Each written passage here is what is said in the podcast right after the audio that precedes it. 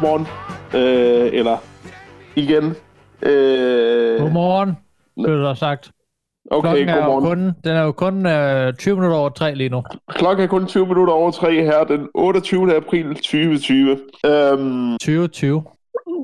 ja, Altså, der findes to slags mennesker. Der, sid, der, der findes dem, der siger 2020, og så findes der dem, der siger 2020. Og du må Jeg jo så høre bl- til, til den gruppe jeg siger en blanding af begge dele.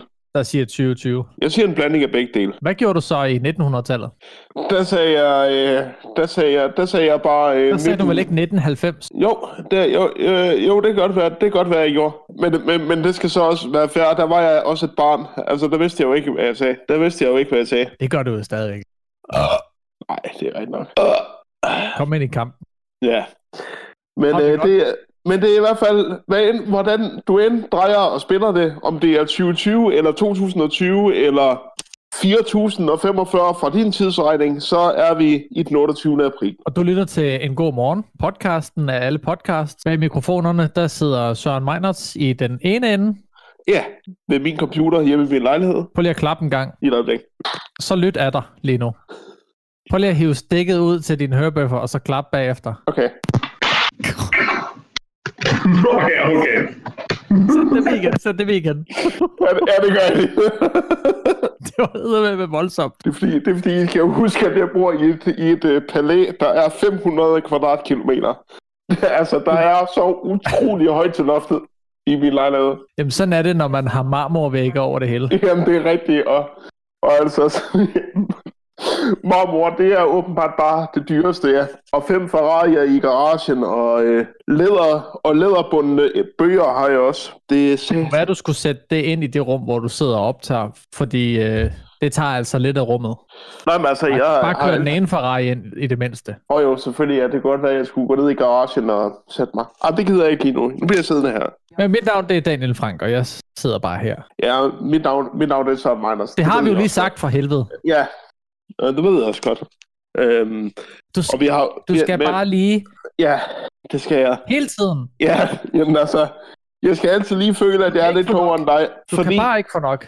Nej, men det er fordi, at vi, vi lever i en tid, hvor øh, alle, hvor alle er klogere end alle. Altså, vi, vi lever i en tid, hvor lige nu, altså i hvert fald inden for de sidste par måneder, er der så mange folk, der er så meget klogere end alle andre, og alle folk hævder at tale for alle andre. Og uanset hvem du er, om du er filmstjerne, om du er journalist, eller om du er et eller andet, så taler du stadigvæk kun for dig selv.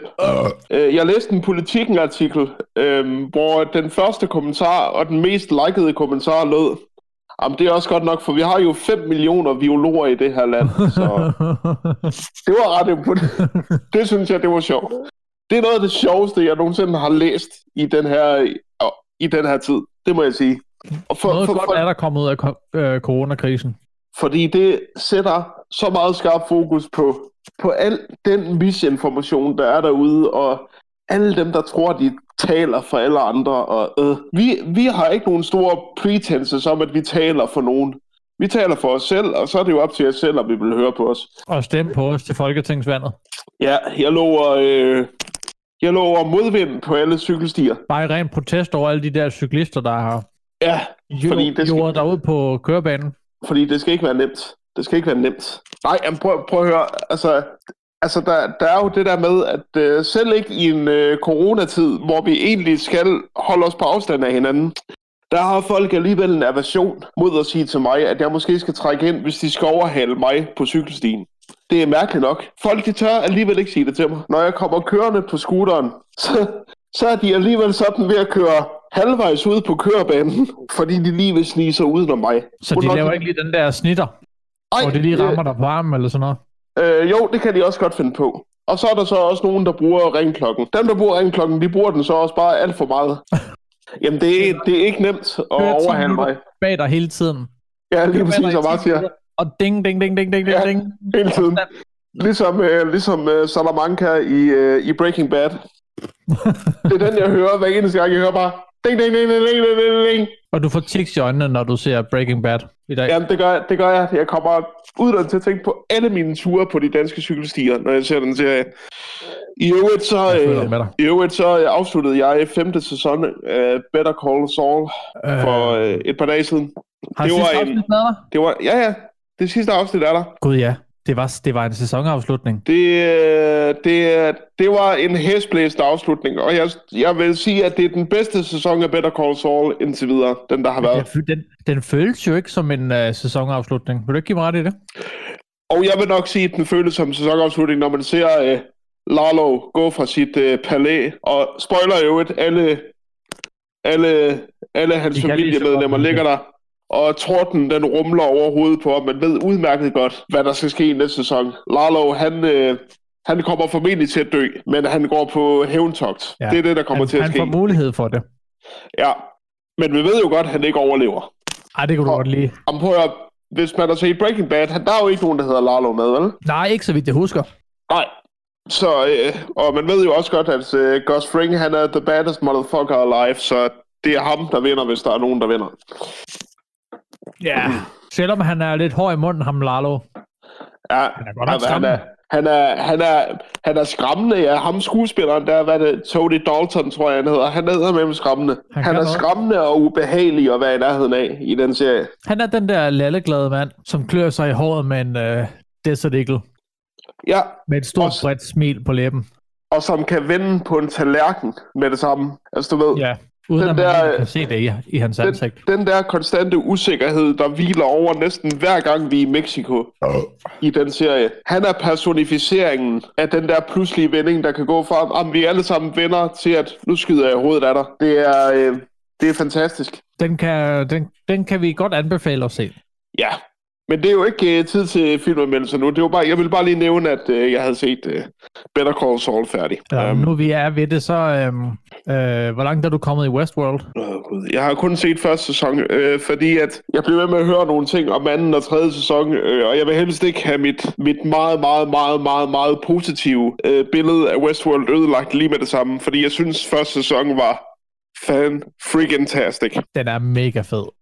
Jeg vil sige, um, man kan sige, hvad man vil om sæson 2. Den har altså stadigvæk en Westworld vibe over sig. Okay, Det synes jeg er fedt. Men sæson 3, der synes jeg bare, det kører helt af sporet. Der, der er der overhovedet ikke nogen, i min mening, eller i min optik, der er der slet ikke nogen Westworlds vibe over den. okay. Så, så jeg synes, hvis du ikke vil have ødelagt din Westworld feeling, så, øhm, så stop efter du har set sæson 2. Om så, øh, så, så, venter jeg, så venter jeg lidt yderligere. Øhm, Men jeg tror godt, du kan se sæson 2, uden at der sker det helt store ved det. ja, lige præcis. Fordi den har Øh. altså også nogle gode momenter.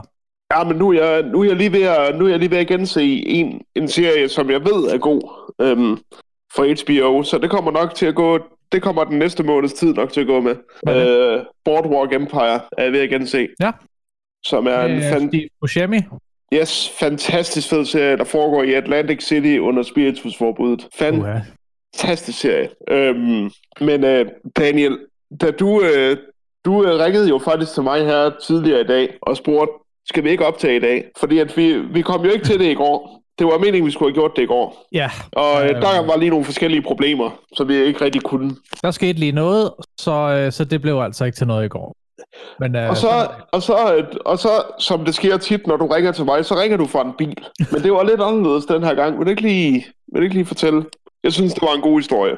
Ja, der skete jo det, at det gik hen og blev, blev forår. Øh, og som bilejer, så ved man jo godt, at når øh, solen lige pludselig begynder at skinne på himlen, og, og man begynder at kunne høre fuglene udenfor, og du ikke skrider af helvede til lige så snart du træder uden for en dør, så er det bare om at få nogle øh, sommersutter på. Ja, Og jeg har droppet mit Superdæk service abonnement den her gang, fordi jeg fik et bedre tilbud af min, øh, det, hvor jeg har købt bilen, min bilforhandler og min mekaniker, øh, hvor jeg både får skiftet dækkene, og jeg får opbevaret min, øh, ja, det er jo så min vinterdæk nu, som jeg får opbevaret hele Ja. den her sæson. Ja. Så jeg fik et bedre tilbud af dem, og øh, så, ja, så valgte jeg jo selvfølgelig at tage, tage det over og få dem til at, at tage sig af det hele. Så jeg skulle have skiftet fra vinterdæk til sommerdæk, og øh, det, tog, det tager cirka en halv time for dem at gøre. Øh, og ventetiden skulle jeg jo fyre af på et eller andet, så øh, gik jeg rundt i, jeg gik rundt i deres showroom, hvor de har alle deres biler stående på ræde og række.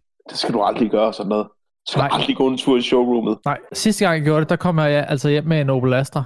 Ja, jamen, Så det det. var også lidt med et forbehold, at jeg helst ikke vil... Jeg havde sat mig for, at jeg skal ikke snakke med sælgeren den her gang. Fordi jeg har det sådan, jeg kan ikke komme ud af en samtale.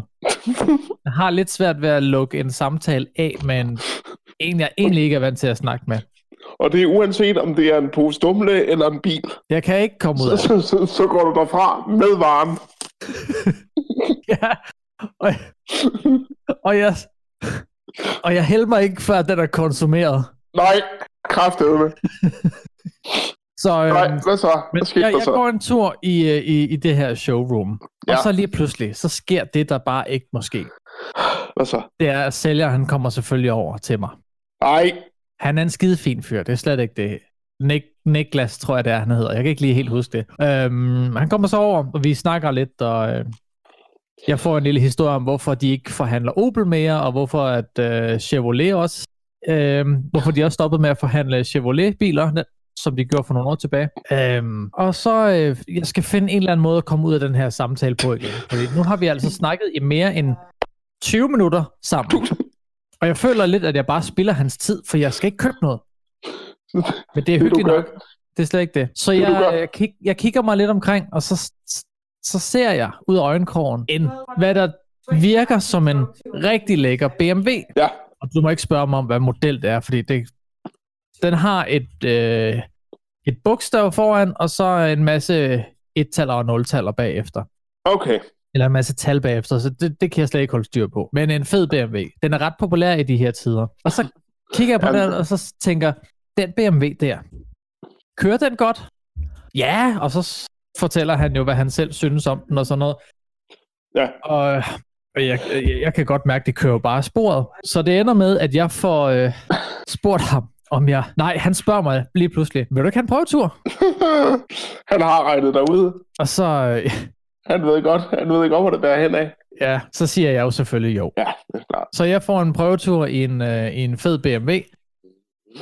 Øh, ja. Og kører en øh, stor bue udenom... Øh, ja, jeg kommer omkring Arden faktisk, og så ud mod Havreslev, og så tilbage af motorvejen, og så hjem.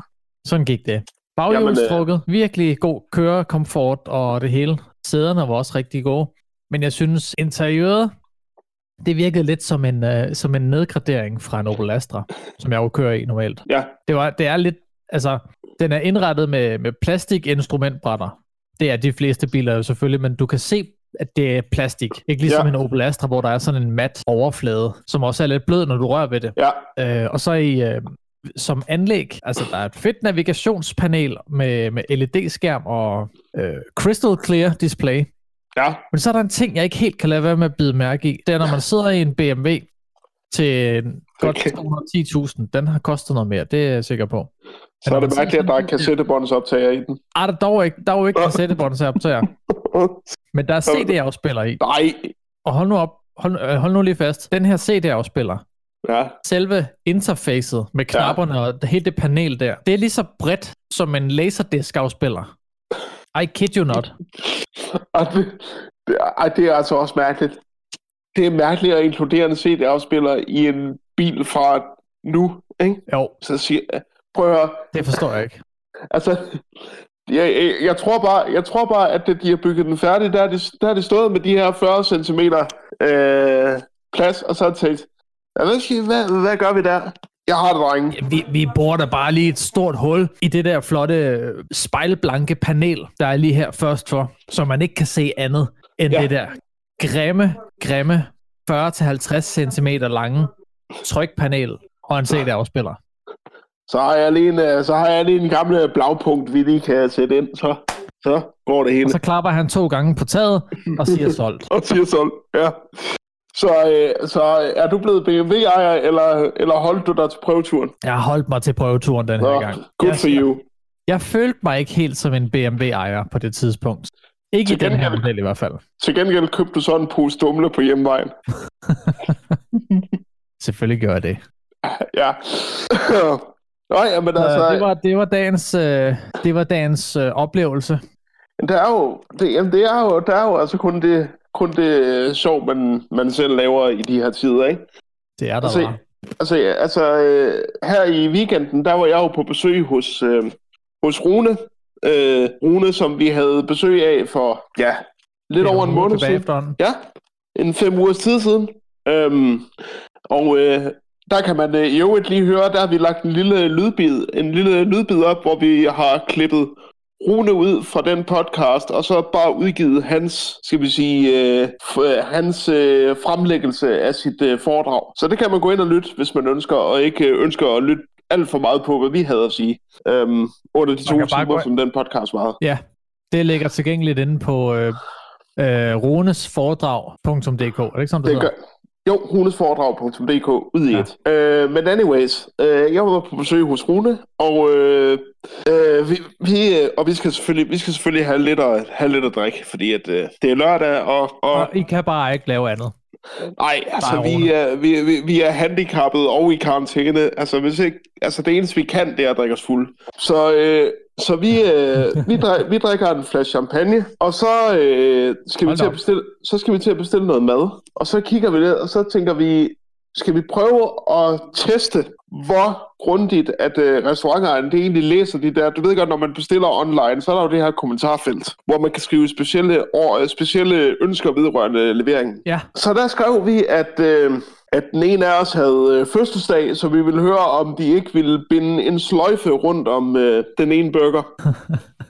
Bare lige for at se, du ved, læser det nu alt det, der står? Fordi en gang imellem, så skriver man for eksempel, du ved, altså, for eksempel ingen ketchup, eller pizzaen skal slices, eller et eller andet, og så er det ikke sket. Så har man fået ketchup med, og så er pizzaen ikke blevet slicet. Øhm, og øh, så, får, så får vi, øh, så får vi øh, vores ordre, og øh, allerede da vi, da vi får posen, der kan, der kan vi da se, der er blevet tegnet flag på selve ordreposen, nej. og der står, tillykke, med fødsels, tillykke til fødselaren for Highway 51. Sådan.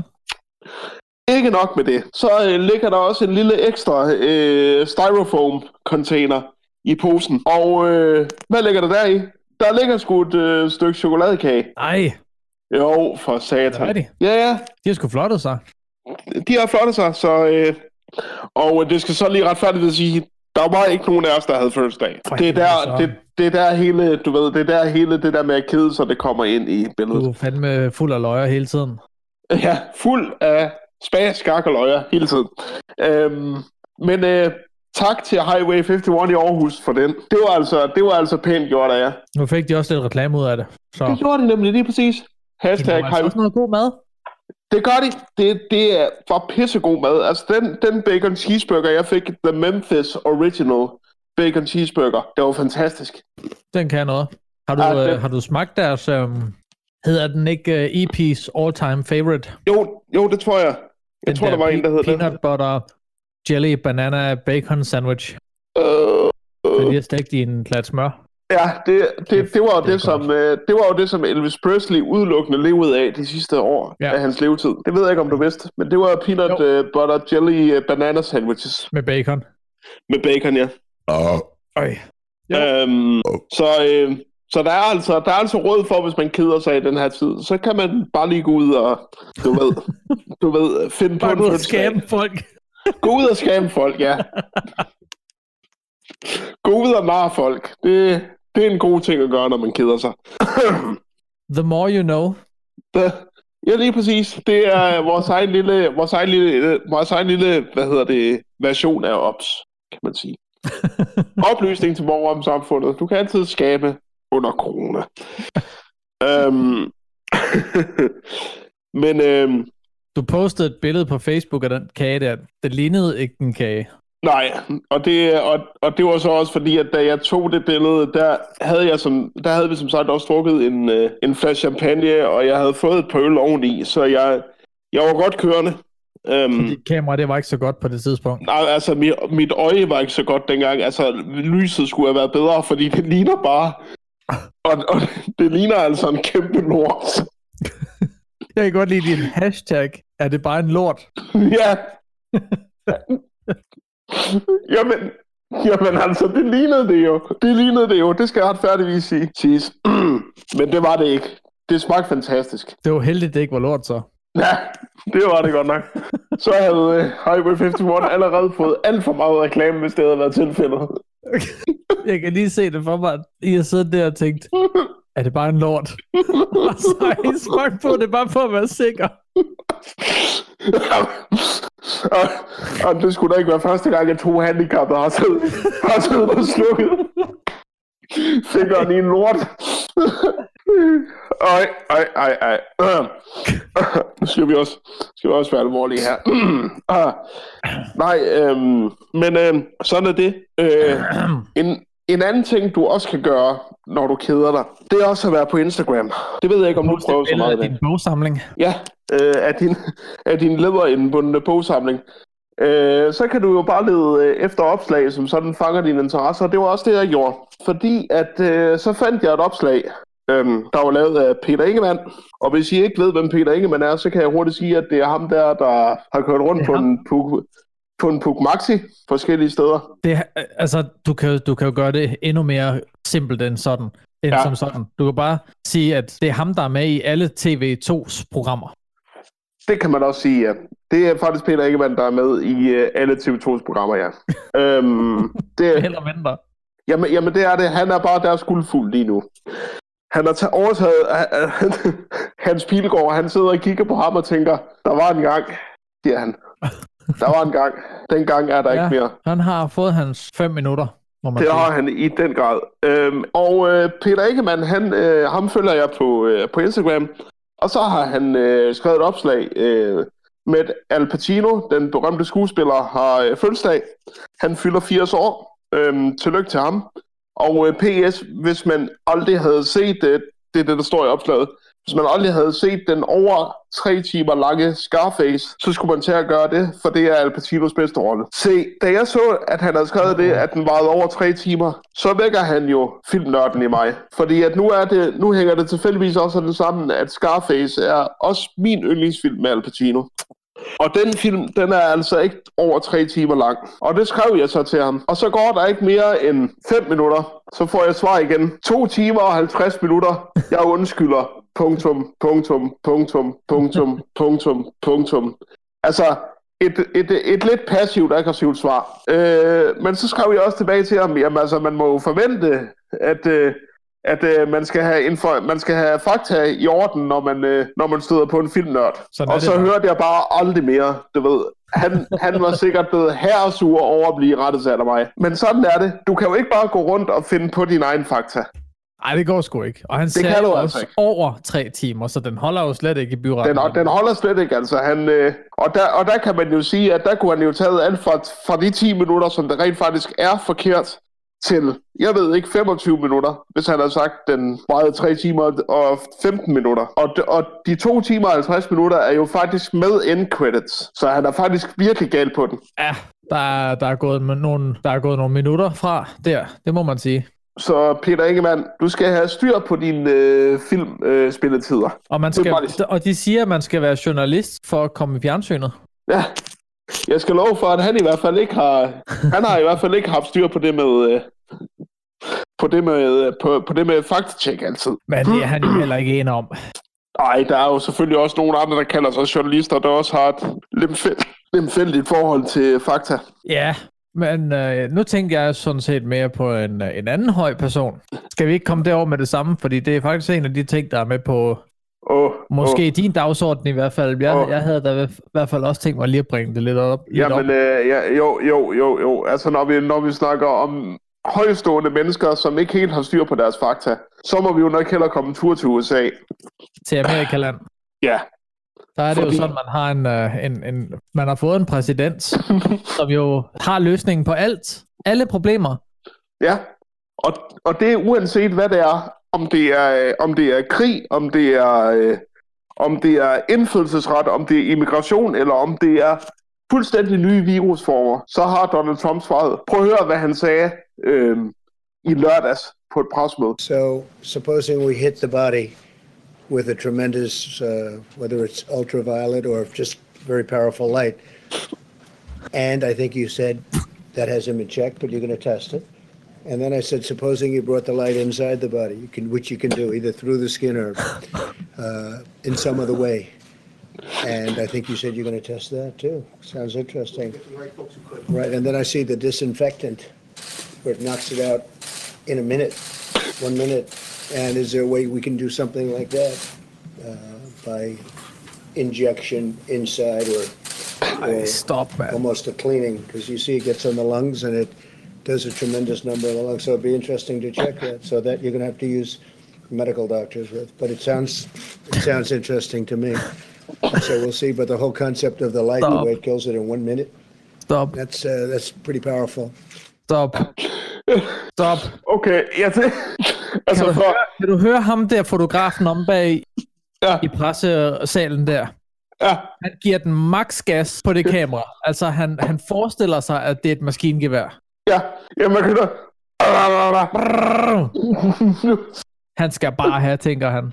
Altså, det Donald Trump siger her, for øh, hvis, vi, hvis vi skulle have lyttere, der ikke er så engelskkyndige, så kan vi hurtigt sige, at det han siger i grove træk, det er, at han påstår, at øh, man kan at øh, ultraviolet lys, det øh, slår bakterierne ihjel, bare sådan der. Så man på, så på en måde skal man, skal man altså indføre ultraviolet lys ind i kroppen, fordi så finder den coronaen og slår den ihjel. Men det stopper ikke der, fordi så siger han jo også, at, øh, at øh, det desinficerende middel, som øh, vi bruger til at spritte vores hænder med, at det slår jo også alle bakterier ihjel på under et minut. Så det kan man måske også eksperimentere med at sprøjte direkte ind i kroppen. Ja, det er løsningen. Og nu, nu er jeg jo ikke modsat Donald Trump virusekspert, men jeg vil umiddelbart sige, at hvis man, at hvis man sprøjter desinficerende middel direkte ind i kroppen, det tror jeg ikke, det er beregnet til. Altså, altså jeg, jeg ved det ikke, men altså, vi har jo set, øh, hvordan, øh, hvordan øh, Trumps udtalelser tidligere har givet bagslag for et ægtepar, som faktisk øh, drak blegemiddel. Altså ren blegemiddel, fordi Donald Trump havde sagt, Nej, at, nej. at øh, det ville hjælpe. Og det ægtepar, de døde altså begge to af det her. Og så kan jeg jo godt frygte, så kan jeg jo godt frygte nu, at så vil man jo også se, at folk begynder at sprøjte desinficerende middel direkte ind i årene, hvis ikke deres læger vil gøre det, fordi deres præsident har sagt, at det vil virke. Han skulle dømmes for manddrab, for at have opfordret folk til at, at, at drikke blegemiddel og, og sprøjte desinficerende middel ind i blodårene. Altså, altså han, har, han, har, han har jo ikke direkte opfordret til det, han har bare sagt, at det her, det kunne altså godt gå hen og hjælpe. Og så gør hans følgere os lidt lave IQ resten, kan man sige. Men stadigvæk, at man skal, Man skal lige tænke sig om, før man siger sådan noget for helvede. man er verdensleder. Man skal ikke stå og sige sådan noget. skal ikke stå og sige sådan noget, når ikke du ved, hvad det er. Og det sjove er, at der er faktisk en videoversion af det her interview. Øh, fordi at øh, flere gange under den her øh, pressekonference, der kiggede Trump over til siden. Øhm, og øh, den han henvender sig til der, øh, når han siger, you're gonna test that, you're gonna test that, øh, det er faktisk en læge, øh, som han sidder og kigger på. Og, og jeg har set et, øh, en version af det interview, hvor der rent faktisk er et kamera på den her kvindelige læge, som han henvender sig til, mens han siger alt det her fuldstændig vanvittige vrøvl. Og hun sidder bare sådan fuldstændig stiv som et bræt og kigger på ham med store øjne, og det er sådan lidt, hvorfor henvender du dig til mig? Jeg har aldrig nogensinde sagt noget om det her. Det, det er simpelthen... Ikke nok med det, så siger han det også med det der blik i hovedet, som han altid har, som om at det her det er bare noget, han ved noget om. Ja, Og det er, Ja. hans, det er hans beslutning, og det, så prøver vi det. ja, jamen, øh, jamen det er he- helt vildt. Helt Der er jo ikke andre, der har nogen løsning, så, så ja, det, det, det er det, vi gør. Og, og så må man endnu en gang bare altså, rose det fantastiske ordvalg, altså det fantastiske brug af ordet tremendous. Altså, jeg har en idé om, at den næste præsident af USA kan ikke bruge ord som tremendous, eller good, eller noget som helst. Han kan ikke bruge nogen af de adjektiver, fordi Trump han har for evigt taget de ord og givet dem et dårligt rygte. Trademark Donald Trump. Ja, tremendous, det er i hvert fald et ord, jeg er ved at være rigtig træt af, fordi at jeg associerer det hele tiden med Donald Trump. Det er det samme med ordet great Ja, great, great, great. Great job. We did a great job. og fabulous. Man kan ikke bruge et ord som fabulous som præsident. Det synes jeg Nej, ikke. det kan man simpelthen ikke. Det kan man simpelthen ikke. Det, det vil være det samme som hvis, øh, hvis Mette Frederiksen sagde, bød velkommen til et øh, pressemøde med at sige, kæmpe hey. Daniel, vi, vi, vi skal faktisk blive lidt. Øh, altså, vi, vi, vi kan godt sige, at den næste, næste historie har, har sådan lidt, du ved, øh, relation til Donald Trump, og så alligevel ikke. Øhm, fordi at øh, i Nordkorea, der har de jo en, øh, der har de det, vi kalder et, øh, et totalitært styre. Øhm, og, Det er meget øh, sagt. Ja, det styres af, af Kim-dynastiet. Øhm, og det kører lige nu på øh, tredje generation. Øh, det det øh, kommunistiske styre i øh, Nordkorea blev grundlagt af Kim Il-sung, hed han vist. Og, sid, og senere kom hans søn Kim Jong-il ind og øh, var øh, ene hersker over Nordkorea. Og nu er det så Kim Jong-ils søn, øh, Kim Jong-un, som sidder på, brost, på posten. Som sidder på prostataen, skulle jeg til at sige. Var det bare så vel. Og må Ja. jeg lige sige, sidder og sidder. Ja. Er det ikke så meget sagt? Der har jo været lidt spekulationer, fordi han har ikke vist sig offentligt siden den 11. april. Og så begyndte der her i weekenden lige pludselig at cirkulere rygter om, at han øh, havde fået en hjerteoperation, og at den hjerteoperation vist var gået grueligt galt, og han rent faktisk skulle være i hvert fald mindst i kritisk tilstand. Der var endda også nogle kilder, der hævdede, at han faktisk skulle være død under den her operation. Eller i hvert fald som minimum være, befinde sig i en grøntsagslignende tilstand. Ja, altså, altså sat ud af drift. Ikke? Jo, mere eller mindre. Ja. Øhm, og øhm, der kan vi så alle sammen lige... Daniel, tager du lige en øh, dyb indånding sammen med mig? Ja. Og ånder lidt ud. 1, 2, 3. Det viser sig, Kim Jong-un Men har det godt. har det godt. Åh, oh, det var Han er- godt. Han er ved godt mod. Åh, oh, gudskelov. Åh, gudskelov. Gudskelov. Ja, Øh, han lovet. han er ved godt mod. Han er i Wuhan-provinsen. Og, øh, og, øh, bliver, øh, og bliver godt øh, efterset af sine nærmeste. Og øh, alle sine øh, generaler og, det bedste og det bedste medicinske hold i Nordkorea. Øhm, så øh, købe for penge. det er vist kun et spørgsmål om tid, før han begynder at dukke op i det offentlige rum igen. Ah, men det er dejligt. Ja, Så kan der komme styr på Kina igen. Der var jo... Øh, der var jo Nej, Korea, undskyld. Ja, nu, nu. Altså, men, men nu er det ude, Daniel. Nu, øh, nu dør vi, fordi du sagde det der. Ja, men Jamen, så er jeg du, det mindste blevet kendt for et eller andet. Daniel, du har, du har enhændigt dræbt os ved at, ved at sige det der. Det var hyggeligt. Nej. Øhm. øhm, der havde, nu havde jeg jo ellers lige håbet, fordi at øh, hvis, hvis nu Kim Jong-un han var død af det her, så skulle den næste, den retmæssige aftager jo faktisk være hans søster. Og så havde vi jo fået en søster nummer et i, øh, i Nordkorea, som næsten kunne skidt? som næsten kunne rivalisere vores egen søster nummer et, hende som vi kalder Mette Frederiksen. Uden yderligere sammenligning i øvrigt. Hvad siger du? Vil det være så skidt?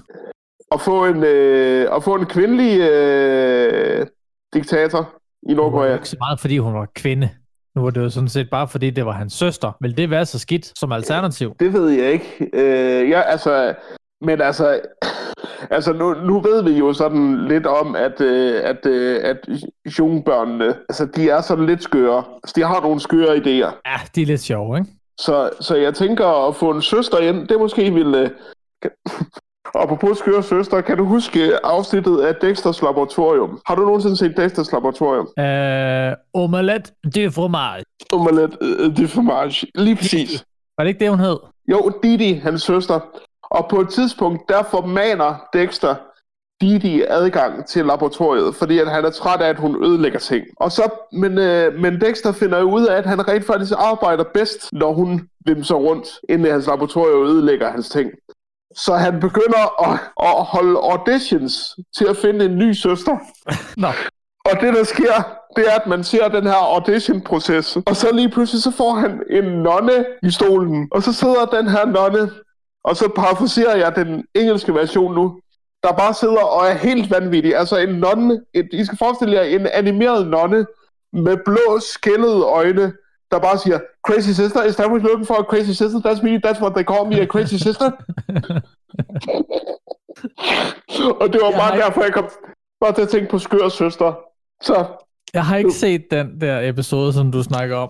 Men jeg kan lige se den for mig. men det er, det er, det er, det er, det er ret skægt. Jamen, det er, det er simpelthen, det er simpelthen fantastisk. Um, Jeg bliver nødt til at se noget mere Dexters nu. ja, det, det bliver du i den grad nødt til. Men, øh, men ved du også, hvad vi i den grad bliver nødt til, Daniel? Lige et øjeblik. Ja, det gør jeg. Ja, vi skal lige have et stykke musik. Hvad skal vi høre? Vi har, vi har jo ingen playlister, hvor tingene bare er legnet op, så... Det Nej, det ved jeg godt, men, øh, men, men, men vi, skal simpelthen, vi skal simpelthen høre øh, Dry Your Eyes med The Streets. Jeg har lyst til at høre Dry Your Eyes. Det er en af de bedste, skal vi sige, øh, rap, garage, kærlighedslager, og en af de få, der rent faktisk virker. In one single moment, your whole life can turn round. I stand there for a minute, staring straight into the ground. Looking to the left slightly, then looking back down. World feels like it's caved in, proper sorry frown. Please let me show you how we could only just be for us. I can change and I can grow, or we could adjust. The wicked thing about us is we always have trust. We can even have an open relationship if you must. I look at her, she stares almost straight back at me. But her eyes glaze over like she's looking straight through me. Then her eyes must have closed for what seems an eternity. When they open up, she's looking down at her feet. Dry your eyes, mate. I know it's hard to take, but her mind has been made up. There's plenty more fish in the sea. Dry your eyes, mate. I know you want to make her see how much this pain hurts. But you've got to walk away now. It's over. So then I move my hand up from down by my side. Shaking, my life is crashing before my eyes. Turn the palm of my hand up to face the skies. Touch the bottom of her chin and let out a sigh. Cause I can't imagine my life without you and me. There's things I can't imagine doing, things I can't imagine seeing. It weren't supposed to be easy, surely. Please, please, I'm begging, please. She brings her hands up towards where my hands rested. She wraps her fingers round mine with the softness she's blessed with. She peels away my fingers, looks at me, and then gestures by pushing my hand away to my chest from hers. Dry your eyes, mate. I know it's hard to take, but her mind has been made up. Plenty more fish in the sea. Dry your eyes, mate. I know you want to make her see how much this pain hurts. But you've got to walk away now. It's over. I know in the past I found it hard to say. Telling you things but not telling straight. But the more I pull on your hand and say, the more you pull away. Dry your eyes, mate. I know it's hard to take, but her mind has been made up. There's plenty more fish in the sea. Dry your eyes, mate. I know you want to make her see how much this pain hurts. But you've got to walk away now. Det var The Streets og Dry Your Eyes Mate. fra... Hvornår? 2000, er det? 2004, og øh, faktisk mandens bedste album var Grand Don't Come For Free, hedder albummet, øh, som er et af de bedste britiske, britiske hip-hop albums nogensinde. Prøv at give det helt et nyt. på, jeg kan se, at han har været på Roskilde Festival i 2008. Ja, det har han nemlig. Øhm, og så hørte jeg ham, øh, så hørte jeg ham faktisk øh, i efteråret 2008, hvor han kom tilbage, hvor han spillede i KB-hallen. Øh, lige inden den brændte, faktisk. Nå for helvede. Ja, det var, det, ja, det var ikke ham, øh, der startede branden. Øhm, Og han brændte ikke start the fire. Øhm, men øh, men øh, han var en af de sidste koncerter, der blev holdt, før den øh, brændte ned, og så blev den så øh, genopbygget, og nu står den her igen jo. En anden ting, der er gået i brand, det er øhm, til synlædende Fie Laversens pengepunkt. Åh, oh, Fie Money Talks Laversen, Danmarks reklamesøjle. ja. Hun er nemlig tilbage i søgelyset endnu en gang. Oh, gud. Det er jo kun en måned siden, at der var noget ramaskrig omkring hende, fordi hun havde annonceret for et, øh, et firma, der tilbyder sugar dating. Ja, det, ja den, Eller- den historie havde vi jo faktisk også med, kan jeg Ja. huske. Og der var hun jo øh, ude på øh, alle sociale platforme og, øh, og hos nogle store navne og så videre, for at sige, det er jeg sgu ked af, det kommer ikke til at ske igen. Men Måske med en lidt mere feminin tone, I don't know, jeg har ikke set hendes undskyldning. Jeg er også øh, fint tilfreds. Ja, Men hun var ude at sige undskyld, og hun lovede aldrig nogensinde, at det skulle ske igen. Nu er det fandme sket igen. nej, Hun har kraftedeme gjort det igen. Fordi det er jo sådan, når man ikke har nogen penge, Ja. hvad gør man så? Så skal man da ud og tjene dem. Så må man jo tjene nogle penge. Og hvis ikke man har noget job, men man, man havde et job engang, som jo gav ret godt, Ja. så prøver man da det en gang til. Ja. Tænker, Jamen, det er klart. jeg, jeg tænker, det er, det er det samme som, øh, som de mennesker, der pusher øh, og forhandler stoffer og sådan noget. Øh, Det må sgu da være det samme for dem. Der er der også nogle af dem, der ikke har noget arbejde. Hvordan tjener de så deres penge? De sælger da bare nogle stoffer. Ah, okay, det er sidste gang det her. Men du har stadigvæk ikke noget arbejde, så vi skal ud og tjene nogle penge. Nå, fuck. Så må vi jo gøre det. Jeg tænker lidt, det er den samme situation, som Fie hun sidder i her. At hun har ikke haft noget job, der har ikke været nogen muligheder. Der er ikke nogen, der gider at hyre hende til nogle opgaver, fordi hun, øh, hun er så dobbeltmoralsk, som hun jo øh, giver sig ud for at være til synlædende. At øh, så må hun jo ty til ja, alternative midler. Ja, For, øh, hun har igen været ude og, og lave nogle reklamer for øh, sugar dating. Nå, Og det er der jo så selvfølgelig nogen, der har fundet ud af. ja. Ved du, hvad hun siger til det? Ved du, hvad hendes forsvar er? Nej. Nu læser jeg lige op. Det er en kæmpe fejl. Det er virkelig dumt. Jeg tror bare, at jeg tit glemmer, at der er børn, der følger mig. Det var hendes svar. Det var hendes undskyldning. Ja, Og det var jo den samme undskyldning, hun kom med for en måned siden. Eller sidste gang, hun stod over for den her. Men det var bare som om, hun ikke lærer af det. Altså, det nu værd. Og hun har lige sagt, hun, hun skal nok lade være med at gøre det igen. Og jamen, så gør hun det kraftet med igen. Og så står hun for anden gang, og så siger, jeg skal nok lade være med det. Jamen, det, jamen det føles jo komplet som et øh, déjà vu af første gang, hun gjorde det her. Det er jo fuldstændig... Det, det er jo som om, hun ikke har gjort det før. Så starter vi bare forfra. Nå, har jeg gjort det før? Det, det kan være, det Det kan jeg være, også hun, dengang, at jeg nok skulle lade være med at gøre det igen. men det kan, Nå. selvfølgelig også, det kan selvfølgelig også godt være, at Fie Laversen, fordi at søde, søde Fie, hun, hun minder hun, ligner, hun, hun minder lidt om sådan en, der ikke har det største attention span i verden. Jeg tror, hun er lidt ligesom en menneskelig guldfisk, du ved. Der går lige lidt tid, og så lige pludselig, hov, så har hun glemt, hvem hun er. Så skal hun lige finde ud af, hvem hun er. Og så har hun jo så også glemt alt det andet, hun har lavet. Og så begynder hun igen. Jeg tror, det er det, der kommer til at ske igen. Jeg tror, hver eneste måned er ny for Fie Lausen. Det her er da et godt eksempel på det i hvert fald. Hver måned, så sker der lige sådan en complete memory ride. Og så er der, så er der en linje igen. Så den her historie, den kommer vi nok til at høre igen fire gange. Fem gange. Så længe Men- hun lever. Hold kæft, mand. Noget. Altså, kunne man ikke bare gøre sugar dating ulovligt? Fuldstændig. Kunne man ikke, så er kunne der man ikke- ligesom lagt lov på den sag. kunne man, Ligesom- kunne man, ikke, bare, kunne man ikke bare gøre influencer ulovlige? Vil det ikke være en bedre idé? Der er noget, der hedder borgerforslag. Kender du det? Ja, skal vi kan bare lave en, øh, sådan en lille petition derinde.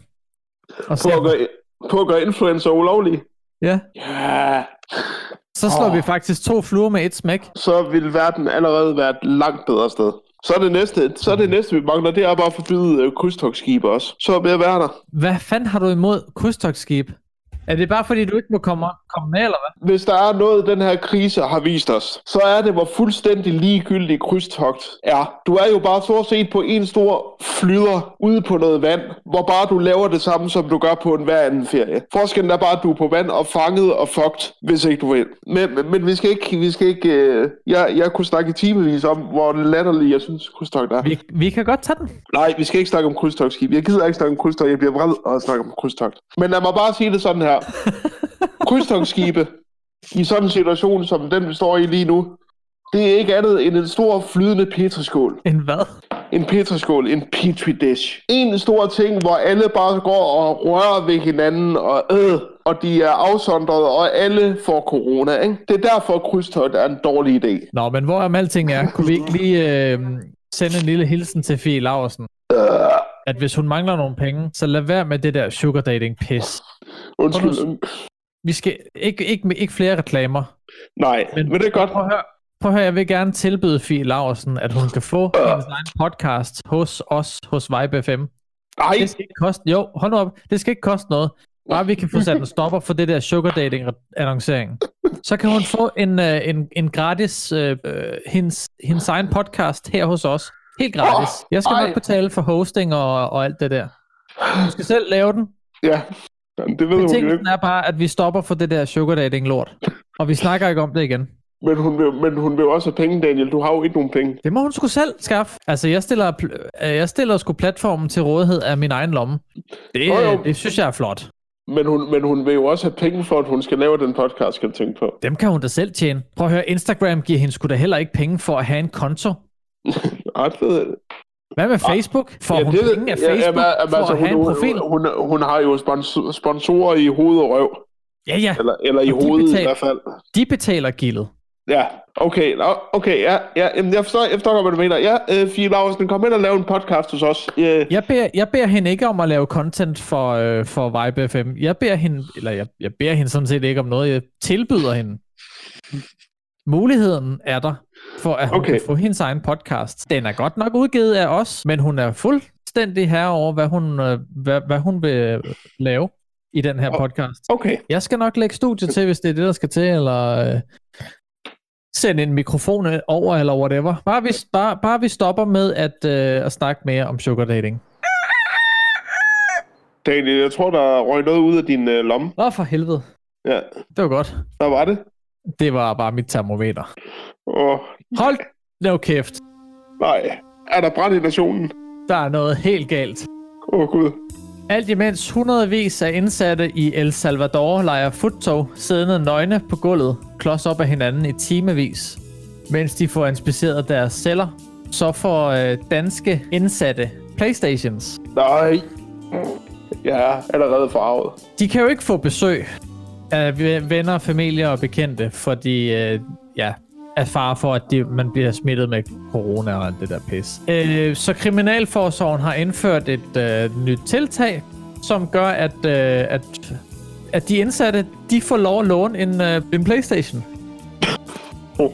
De får øget adgang til telefon. De kan lave øh, videoopkald med venner, bekendte og familie og pårørende. Inden for øh, fastlagte rammer selvfølgelig. De får lov at lave hobbylignende aktiviteter i cellerne. Jeg ved kun én hobbylignende aktivitet, jeg kunne finde på, hvis jeg sad i en fængselscelle. Hvad var det? Prøv at tænke lidt. Mens du læser videre. Det har jeg ikke lyst til. Nej. Men øh, der er gået ild i hele nationen over det her. Åh, oh, Selvfølgelig. det glæder jeg mig til at høre der. Dennis Enkelt V skriver øh, Playstation og mad tre gange om dagen. Hvor kan jeg tilmelde mig? Det er jo ren feriekoloni, siger SFN. FUB AS skriver, man får en straf, fordi man har overtrådt loven, og den skal eksekveres på hårdest mulige måde, ellers har den ingen virkning. At, øh, at indsatte har adgang til nettet er jo fuldstændig vanvittigt og skal stanses. Ja, det har de nu haft i lang tid. Men lad nu det være. Kong Viking svarer, den netadgang, de har i de lukkede fængsler, er meget begrænset og kun rettet mod, at den skal bruges i forbindelse med undervisning i skole. Og der sidder alverdens filtre, så de ikke kan gå på, gå på for eksempel Facebook og lignende. Det er meget fint. FUB AS skriver en nøgen celle på 6 gange 2 meter, en times gåtur, ikke mere. Det er en straf, ikke et hotel. Desuden er strafferammen i Danmark latterlig, og for at starte et sted, så skal livsvarigt være livsvarigt. Så Fub AS, han er gal. Han Ja. er meget gal. Han er to sekunder fra at foreslå dødsstraffen nu. John D. skriver, 75% af de ansatte er abekatte, som ikke spiser svinekød. De burde skulle sidde i isolation under hele afsoningen. Afskaf halal kød i de danske fængsler. Og man skal aldrig vente for længe, vel? Og står der her. Claus M. Vi vil også have en Playstation 4. Jeg kommer der heller ikke ud og får besøg, plus jeg render rundt med en tandpine, som jeg ikke har råd til at... Jeg har ikke råd til at, at få den trukket ud, men får ingen hjælp. Øh, men ingen hjælp at få, skal man være kriminel for at få gratis tandlæge og en Playstation 4. Frønord skriver, gør som mig, brug en polygriptang. Samtalen kører lidt af sporet her. What? Anders J. Spændende. Hvilke tiltag skal der nu sættes i gang for de ældre på plejehjem, som ikke får besøg eller ledsaget udgang? Hvor flæskesteg svarer, en Playstation.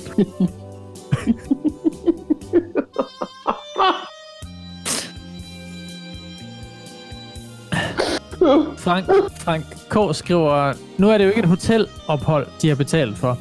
Der er ingen indsatte, som sidder der, fordi de har givet deres farmor en buket blomster.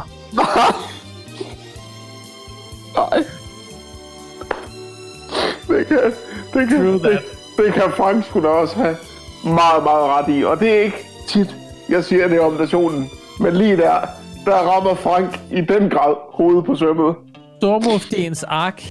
11 kameler. En død. Skriver, vi kan teste coronavacciner på dem. Så bidrager de til samfundet igen. Oh. Okay. Og så tror jeg bare, at vi lukker den her. Ja, så lukker vi den der, ikke? Benny Burka skriver, hvis vi nu sender de udenlandske indsatte tilbage til deres hjemlande og afzone, der kan de resterende 40-50 danskere få masser af plads at bolde sig på. Win-win. Slut på et finale. Ja, så stopper vi.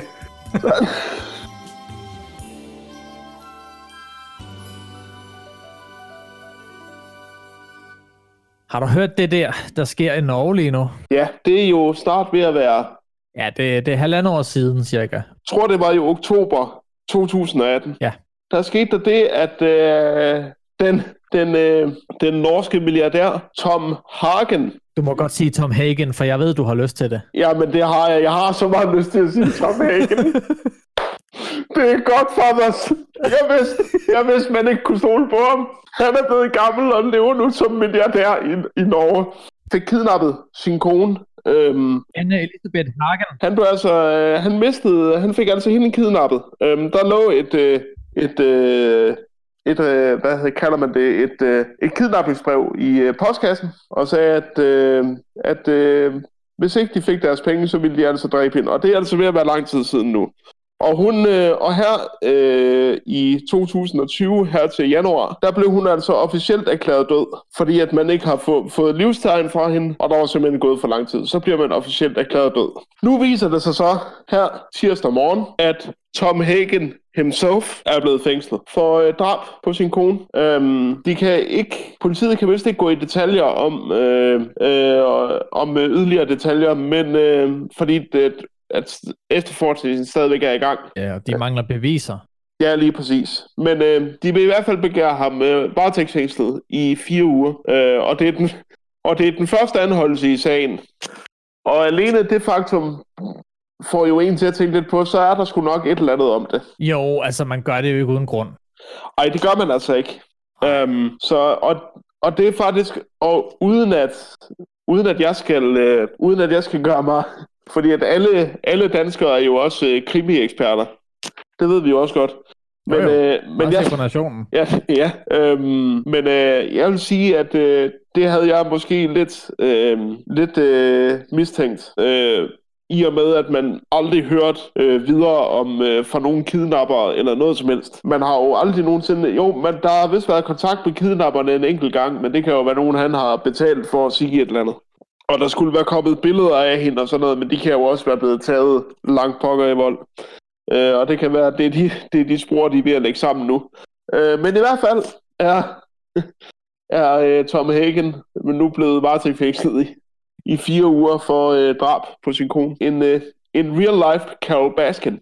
Man må da håbe på, at, øh, at de finder nogle flere spor eller beviser, så vi kan komme videre i den sag. Ja, ja, ja. Altså, det, er- det er i den grad, i den grad. Det håber jeg virkelig også. Øhm, og så der måske en, der kan komme låg på den. Øh, men, det lyder, men det lyder i hvert fald som den mest, skal vi sige, troværdige, øh, troværdige øh, version af det, der er sket indtil videre, vil jeg sige.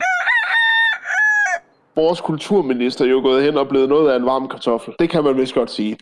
Fordi Joy Mogensen, tidligere borgmester i Roskilde, nu fungerende kulturminister, hun øh, gav et interview til øh, musikbladet Gaffa i sidste uge. Og Tøj Mogensen har jo i forvejen ikke været alt for populær i sin håndtering af, af sit område under den her krise.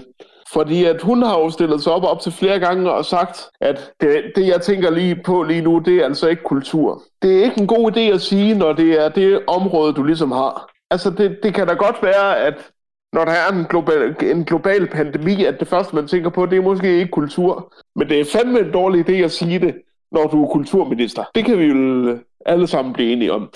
Øh, det ville være lidt ligesom, hvis øh, vores udenrigsminister sagde, at øh, ah, lige nu, der tænker jeg altså ikke så sindssygt meget på Sverige. Eller hvad fanden, ikke? Altså, det vil lyde mærkeligt, ikke? Og det ville sgu så. En lille smule. Ja.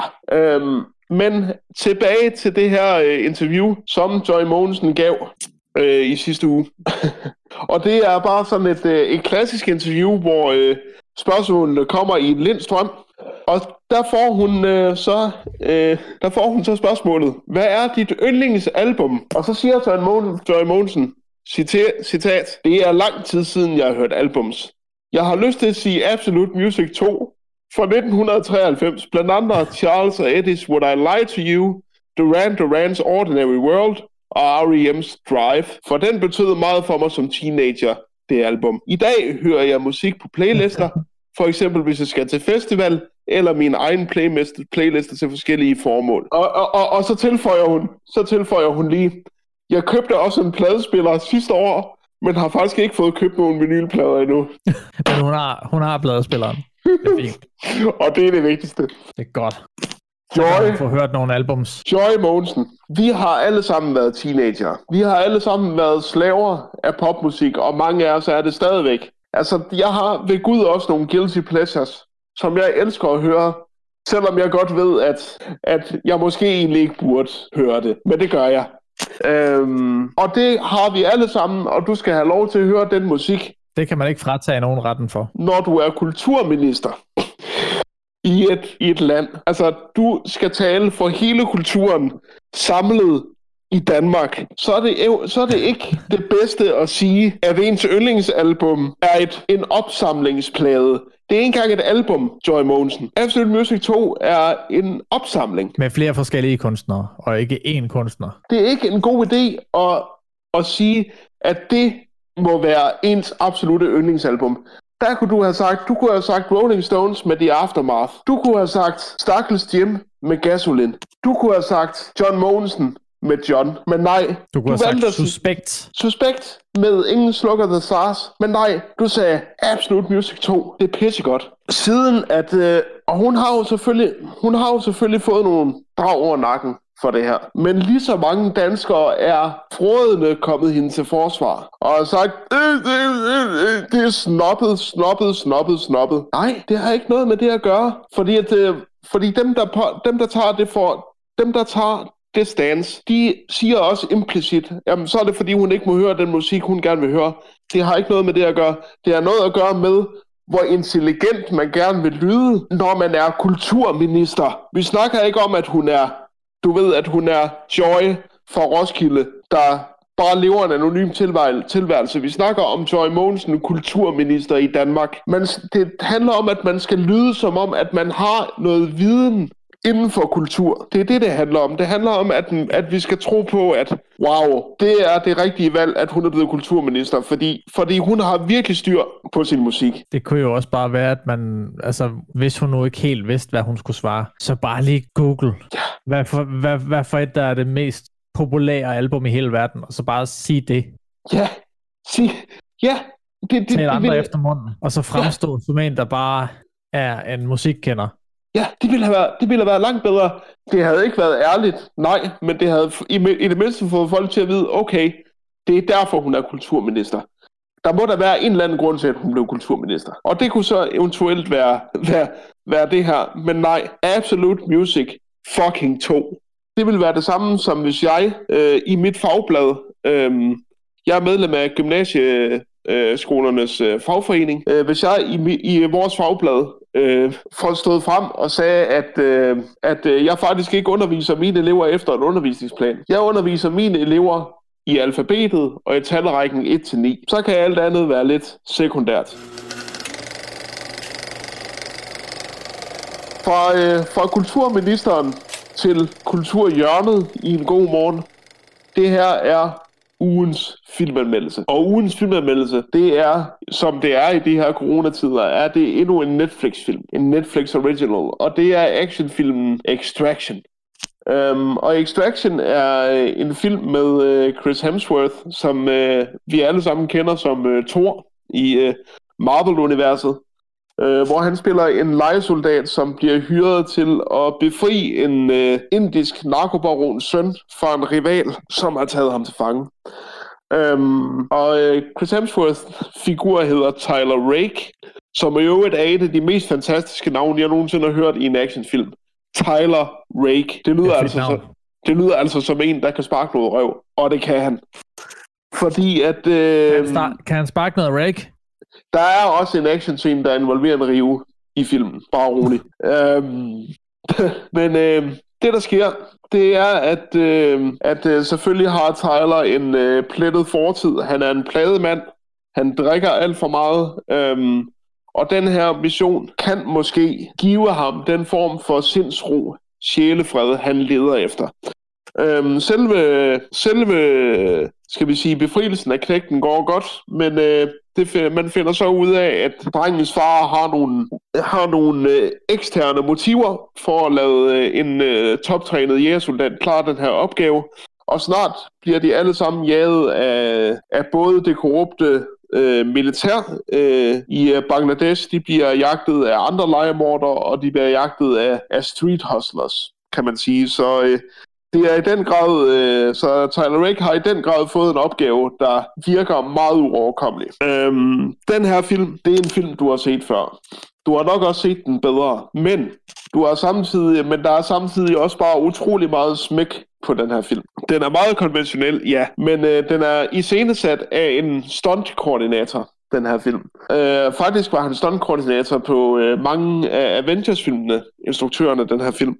Og øh, filmen er faktisk også produ- produceret af Russo-brødrene, som har instrueret mange øh, af Avengers-filmene. Um, så actionscenerne er vildt fede. Um, der er blandt andet, blandt andet en rigtig fed uh, actionscene, der sammen var, jeg tror, 5 minutter. Der start, der er sådan et, et simuleret one-take, kan man sige.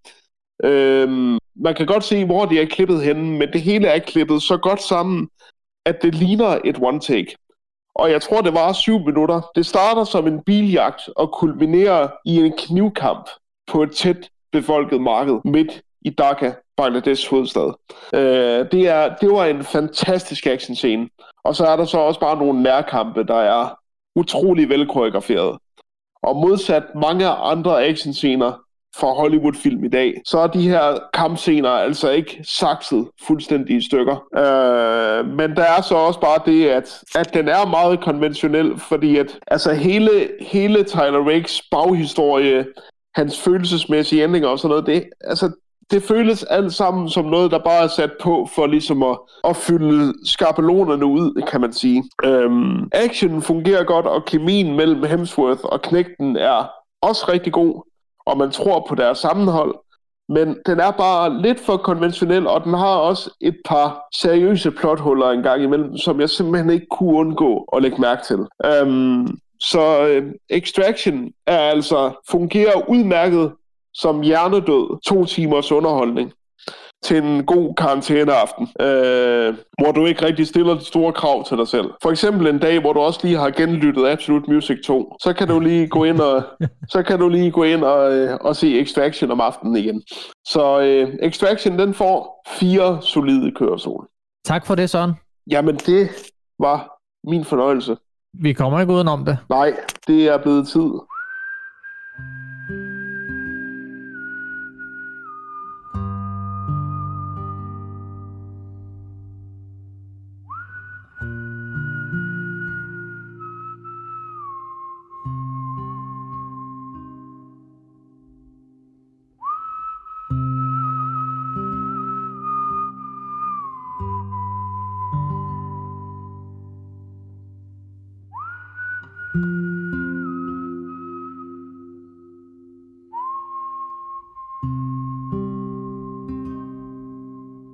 Til et musikalske standoff.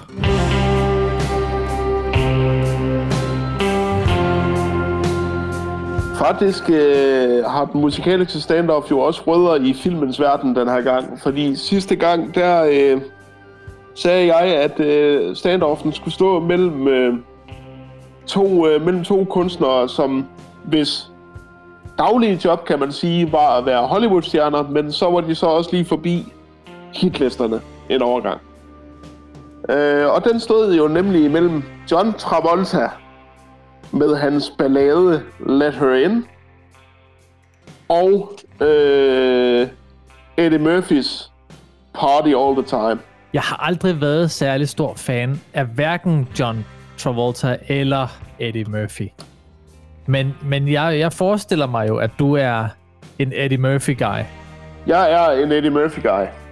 Så derfor har jeg øh, kigget lidt på Travolta. Må jeg ikke høre dine tanker om Eddie Murphy først? Det må du i den grad. Fordi Eddie Murphy, hvis vi lige hurtigt lige skal tage noget historisk kontekst med, så blev Eddie Murphy jo en verdensstjerne, da han var 19 år gammel. Da han var 19, der kom han med i Saturday Night Live og gav os mange, mange gode karakterer. Øhm, som Buckwheat for eksempel, øhm, som nok er en af hans mest kendte Saturday Night Live karakterer. Og så gik der jo ikke særlig længe før han blev headhunted til at spille med i film som 48 timer, øh, Farlig end politiet til at Beverly Hills Cop, øhm, Golden, Golden Child, Coming to America, Bossen og Bumsen. Der er, der er altså listen med Eddie Murphys 80'er film er succes på succes på succes. Han var vel det, man kan kalde den første altså komiker superstjerne. Altså, han var jo meget mere end bare komiker.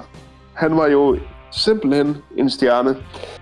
Um, og øh, hans film Han tjente jo også... rundt omkring. Og hans film tjente jo også voldsomt ind i biografen. Coming to America tjente vist omkring 300 millioner ind på verdensplan. Altså, jeg tror, adjusted for inflation, er det 300 millioner dollars. Men stadigvæk, 300 mange millioner dollars for en komedie. Det er altså meget.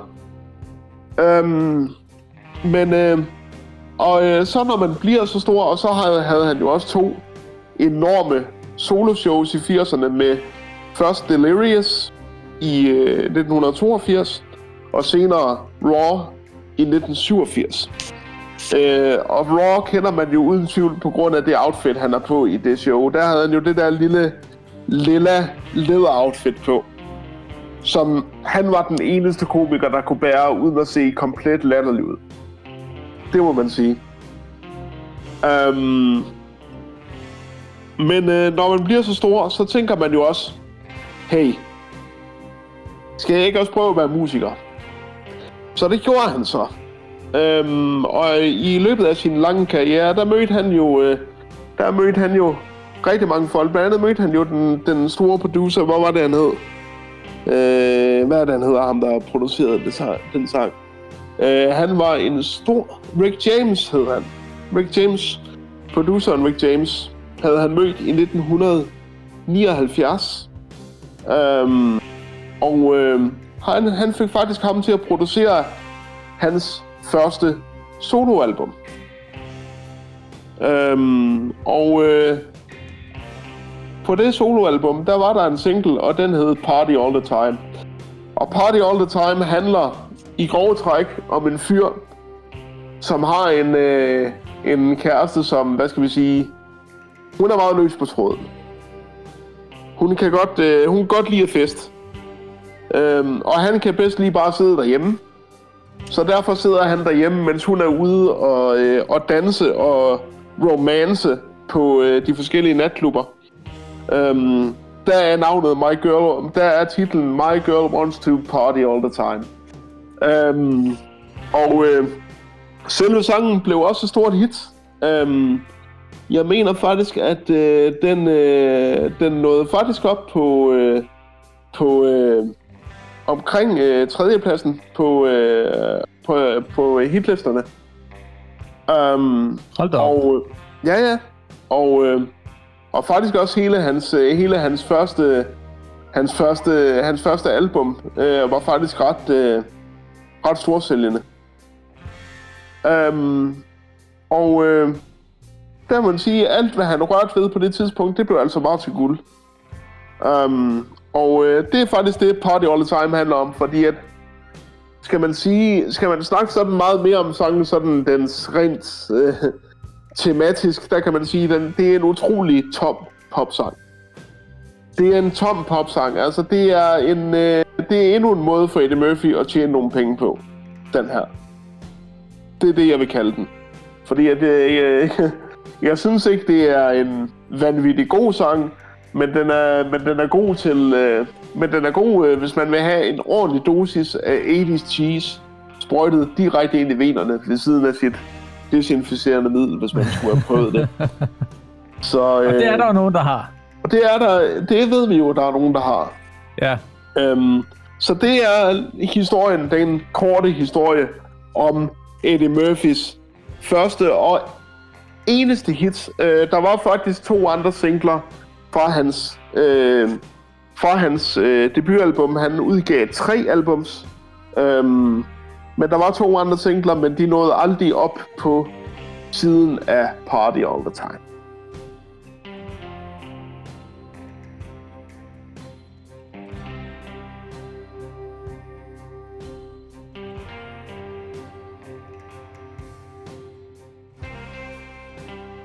Du kommer kørende her i en, øh, en stor, fed Lamborghini.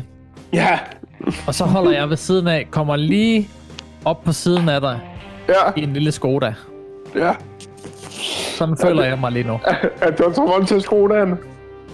John Travolta, han er i den grad sko Skodaen. Det er det vildeste, man kan sige om den her sang.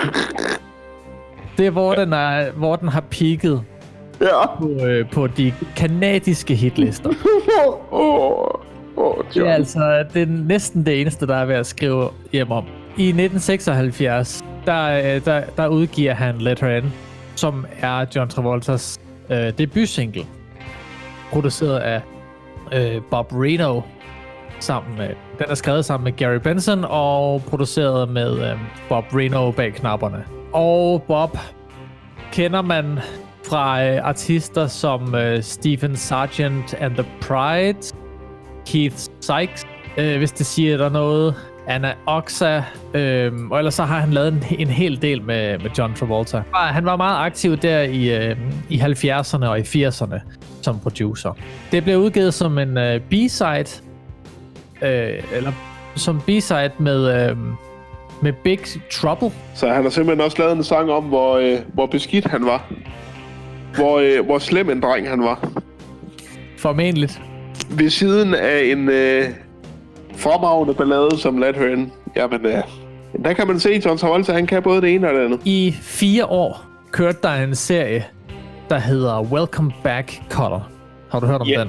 Ja, det har En jeg. amerikansk sitcom med øh, øh, Gabe Kaplan, Marcia Strassman, John Sylvester White, Robert Hayes, Lawrence Hilton Jacobs og Ron Palillo og John Travolta. Det er lidt i kølvandet på den her serie, at efter at, øh, han, at Travolta har, har været med i den, hvad skulle han så lave? Ja, ja. Så skulle han prøve sig lidt i musikkens verden Selvfølgelig. og sætter sig for, for at indspille den her single, som øh, kommer med på øh, albummet. Razzmatazz, tror jeg, albumet hed. Den havde et par øh, gode måneder. Hele fem af slagsen på øh, US Billboard Hot 100 endda, hvor den peakede på øh, nummer 9. Kommer også på en 16. plads på AC-listerne. Nummer 9 alligevel. Men kanadierne har altså i den grad været vilde med John Travolta som, øh, som musiker. Det du har at sige om Eddie Murphy og hans karriere, den kan ikke rigtig afspejle sig i, i Travoltas. Men Fordi hans musikalske karriere har i hvert fald ikke været det, der har, øh, der har fået ham til at slå igennem. Ej, Måske han- skulle det alene på grund, være på grund af Grease. skal vi nu også, ikke også være ærlige at sige, manden kan jo heller ikke synge. Der kan vi måske godt være lidt enige. Når man øh, lytter til den, Mm. sidder jeg også lige og kigger på sangteksten. Men Ja, når man lige skærer det ud pap, så er der et, to, tre, tre et halvt vers i den her sang. Ja. Og resten, det er gentagelser af linjerne. Gonna let her in, gonna let her in, om, om, gonna let her in my life. Og så kommer der lige et vers på tre linjer, og så fortsætter den bare. og så let her in.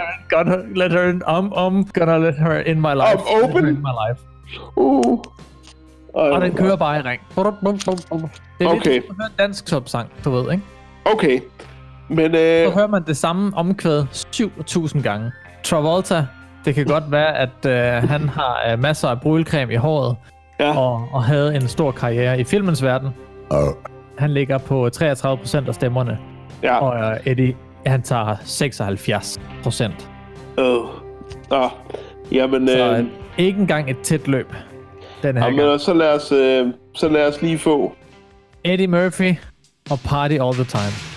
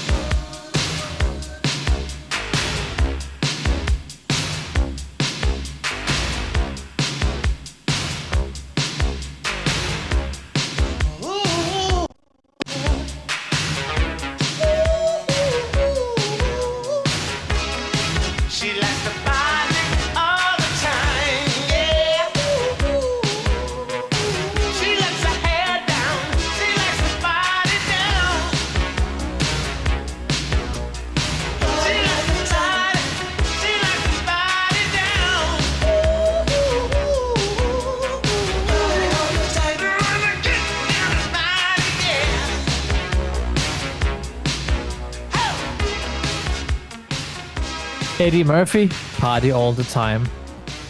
Ugens vinder i den musikalske standoff.